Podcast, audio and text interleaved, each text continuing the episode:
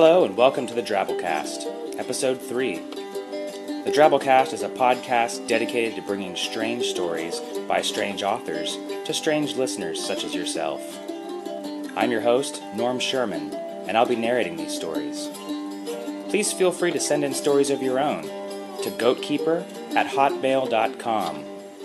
Please make them under a thousand words and try and refrain from using any obscene language or anything that might be considered uselessly offensive. Our story today is a bit of drabble called Next Stop by Luke Coddington. I think any of us who have ever ridden in a Baltimore Metro train can relate to this experience perfectly. I'd also like to point out that this story might be slightly offensive to any Metro car train drivers who might be listening. I do apologize for that. So, without further ado, Next Stop by Luke Coddington.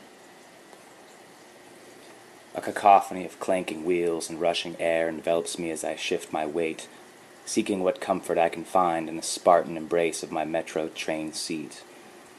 After one final fidget, I tug my winter jacket tighter to my body and settle in against another cold, gray Baltimore morning. Weather.com claimed it would reach a sunny 43 today, but it's hard to believe from my 6 a.m. vantage point, extremities numb as I stare across the empty metro car. I still need to get some papers organized for the presentation later today, but find it hard to keep my eyes trained on such small printed script. Perhaps I'll rest them for just a minute.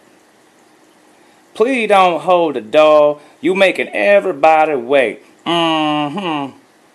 I'm dragged unwillingly to my senses as the obnoxiously loud voice of a metro driver fails to harmonize with the beeping and clanging that occurs when the doors in a subway are impeded with closure. Sir, I can see you. Mm-hmm.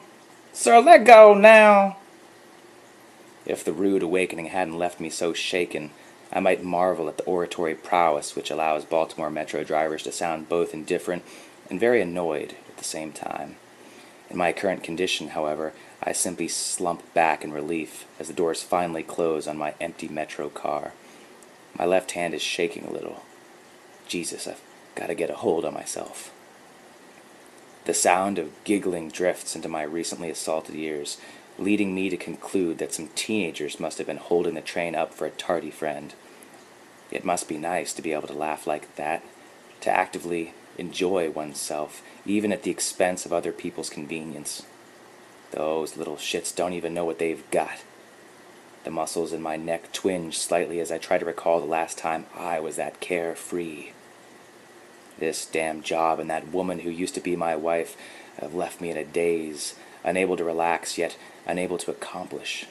Now here I am, jealous of some young punk who can hold a metro door open and yearning for just one more morning in a warm bed with my wife.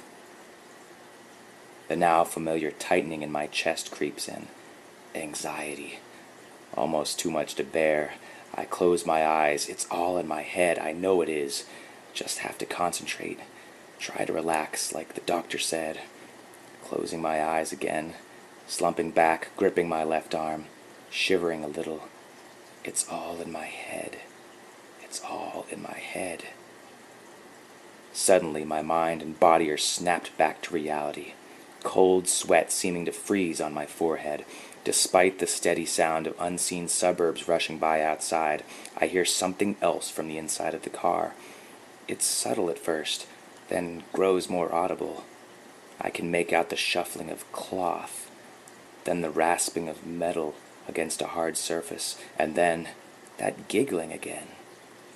But there's nobody in this car. The shuffling and rasping comes closer, and the giggling, first sporadic, then prolonged. It's not sinister, it's worse, it's almost gleeful. It sounds insane in this dingy metal room. Too late I realize the noise is originating near the floor. I look downward just in time to see five cold, dirty fingers slip around my right ankle. Two crazed, bloodshot eyes roll up to meet mine. Grunting, giggling, breathing through a thick layer of saliva and subway dirt, he just stares at me at first. For some reason, all I can do is look at those fingernails, imagining them burrowing into my flesh. They're dirty, chipped, and yellow. Urine flows down my leg, but I can't move. It's as if those manic, bloody eyes are holding me down. My body starts to shake uncontrollably, and immediately I regret it because that crazy smile starts to fade from his dirt streaked face. I can see you, you know. He stumbles out in a squeaky, broken voice. A small moan escapes my lips. His other hand is sliding up the floor towards me. I feel you, brother. He mumbles, almost to himself, and then he begins untying my shoe. Your brother? So carefree. He's he's just down at the next stop. Oh, brother, you're drag. I think he raised his voice because I twitched my leg, thinking about taking it away from his grasp, but failing. He smiled after saying drag, exposing perfect white teeth, streaked with the same subway dirt as his face. I thought he would be angry at my attempted flight, but he remains composed, in control. This has a chilling effect on me, and I'm astonished to find words coming out of my mouth. Well, why did you say carefree just now? He laughs in response, a harsh, knowing, guttural chuckle, then reaches the shoe untying hand up to my pants leg.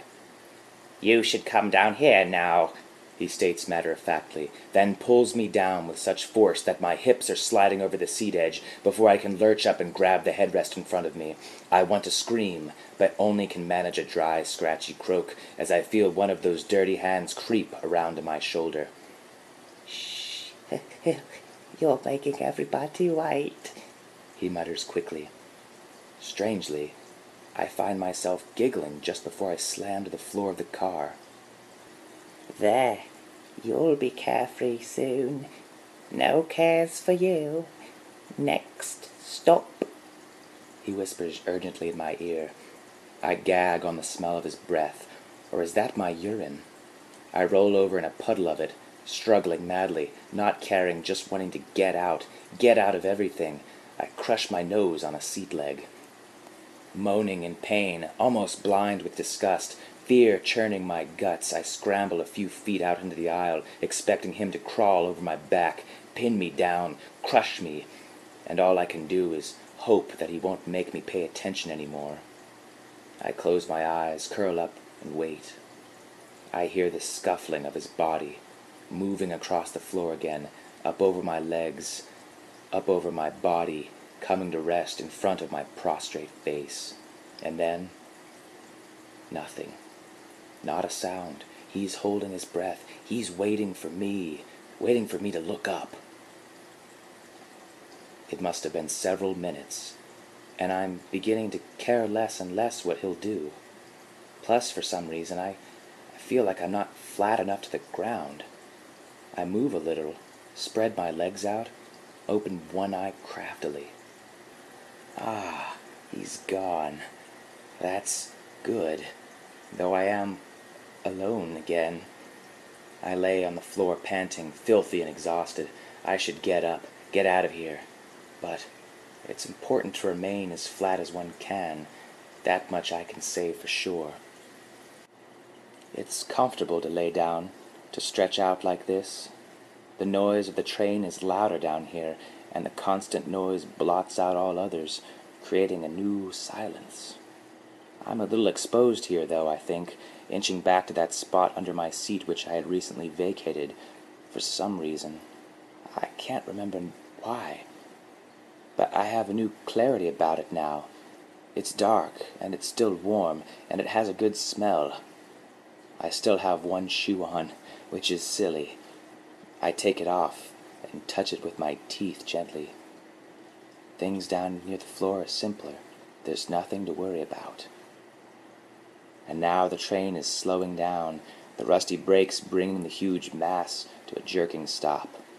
The doors open, a burst of cold wind blows through the car, and then I see a pair of women's feet step down the aisle and come to rest a few seats in front of me.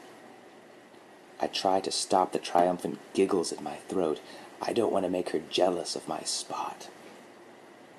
The train takes off again, and I think to myself, It would be nice, after all, to let her in on this secret of mine. Spread the good news, so to speak. It's not every day that one can see things so clearly. So I begin to slowly inch towards those feet in front of me, the rushing of wind past the metro car and the bumping of wheels around the tracks helping to muffle my giggles. I can honestly say I have not a care in the world as one of my chipped, dirty fingernails scratches slowly across the black, polished heel of her boot. And that's our story. I hope you liked it. And I hope that next time you're in the subway and you see that crazy homeless guy with the long hair who's kind of twitching and singing Carry On My Wayward Son by Kansas, you'll realize that he's not crazy. He's just a overworked, underpaid, and underappreciated Joe, just like the rest of us. Tune in next week for episode 4 of the Drabblecast. In the meantime, check out www.normsherman.com for some pretty sweet tunes. Send in your stories and your comments to goatkeeper at hotmail.com. And always remember, it's important to remain as flat as one can. That much I can say for sure. Yes, words were all split when slope in the dark corner table sits Lance Fernandez, the boss, and his women surround her like clothing, all tousled, ready to toss, all tousled.